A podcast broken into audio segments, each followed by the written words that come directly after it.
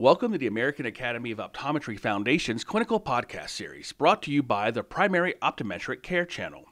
Today's topic effective low concentration atropine eye drops versus placebo on myopia incidence in children, the LAMP 2 randomized clinical trial. Today's host is Mile Brujic, the topical editor is Chelsea Bradley, and today's topical expert is Michelle Man. Now, on with the show. Hi, I'm Dr. Mile Brujic. Thanks you for joining us for this episode. Um, we're currently joined with Dr. Michelle Man, who's going to be talking a little bit about atropine and myopia progression management with children. But before we jump into it, Michelle, give the audience a little bit of a background on yourself. Sure. Thanks so much for having me, Dr. Brujic. Um, I am originally from California, went to Berkeley, and then did a residency in cornea contact lens at the Illinois College of Optometry where I'm currently an assistant professor. And I also work at a private practice at North Suburban Vision Consultants, where I'm fitting a lot of advanced contact lenses and doing quite a bit of myopia management. That's great. So, we're going to be talking about a topic that's right up your alley here. The, the article is the effect of low concentration atropine eye drops versus placebo on myopia incidence in children, the LAMP 2 randomized clinical trial. Mm-hmm. Um, Michelle, tell us a little bit about the study design and what makes this a little bit different than some of the other myopia management uh, clinical trials. Sure. So I think this one was really interesting because most of the other studies that have been done were more looking at slowing down the progression of myopia, but this is the first randomized control study that actually looks at the is- incidence of myopia and seeing if low dose atropine can actually prevent the onset of myopia. So they split um, about 474 subjects into three groups. So they were either given a placebo, a 0.01% concentration of low dose atropine or 0.05%. How old were the kids that were enrolled in the clinical trial? Yeah, good question. They were four to nine years old.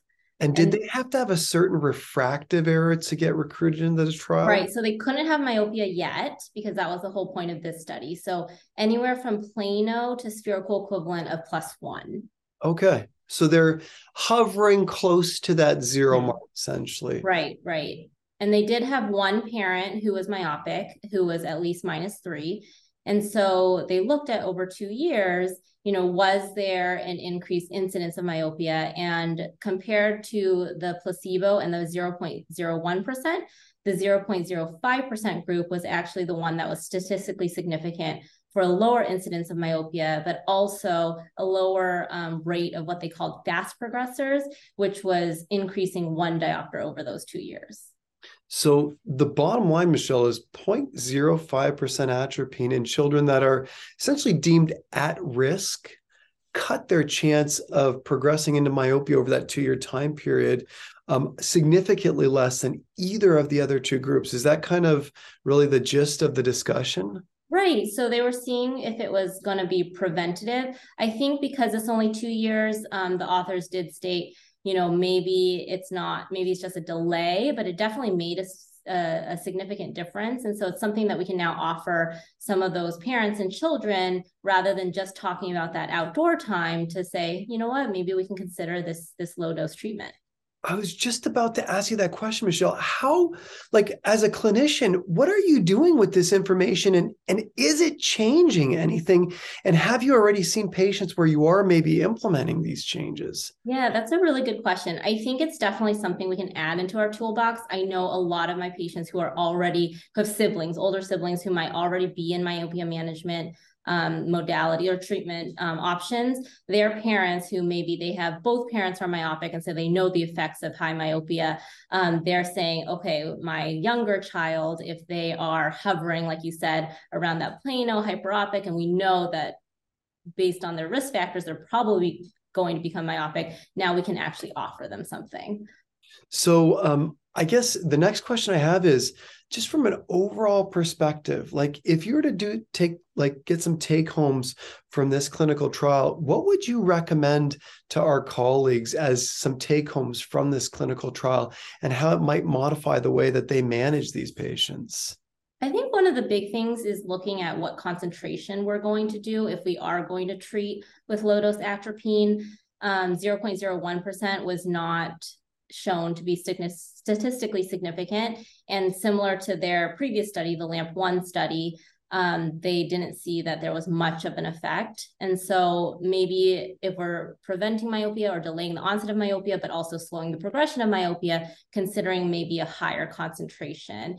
And the other thing is just keeping up on the literature because hopefully the the group that was being studied they are going to be going through six year trials and i know there's a lot of new information that's coming out. So being able to provide that to to our parents and and patients who are asking.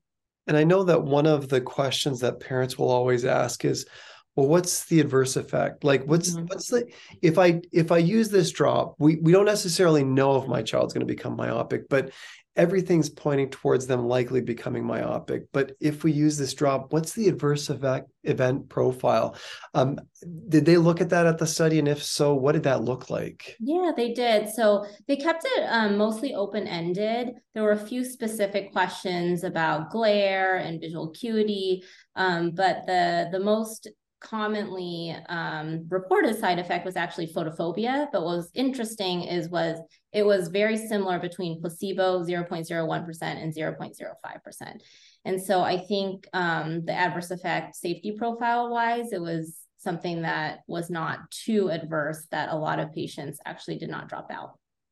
I'll tell you, Michelle, it is interesting, like even how much this is totally reshaping the way that we talk to patients. I, mm-hmm. I tell adults all the time if I was seeing you today and you were either at risk of becoming nearsighted or you started nearsighted progression, I would have treat I would treat you totally different today than when you were a child and you were seen because everything's changing. We can slow the rate of progression. Yeah, and definitely. The, it's amazing how their eyes light up because a lot of parents still are uh, from a larger perspective they're unaware that we can influence it. I still think a lot of parents think that the only way that we can treat these people is to or treat the kids is to correct them and that's mm-hmm. kind of it and it's just advanced so much and the data that you just shared is one of the the evolution of this information this knowledge base that we have. Right couldn't have said it better myself. Well michelle Thank you, thank you, thank you so much for being on this episode of the American Academy of Optometry Foundation podcast series. Thank you. It was a pleasure.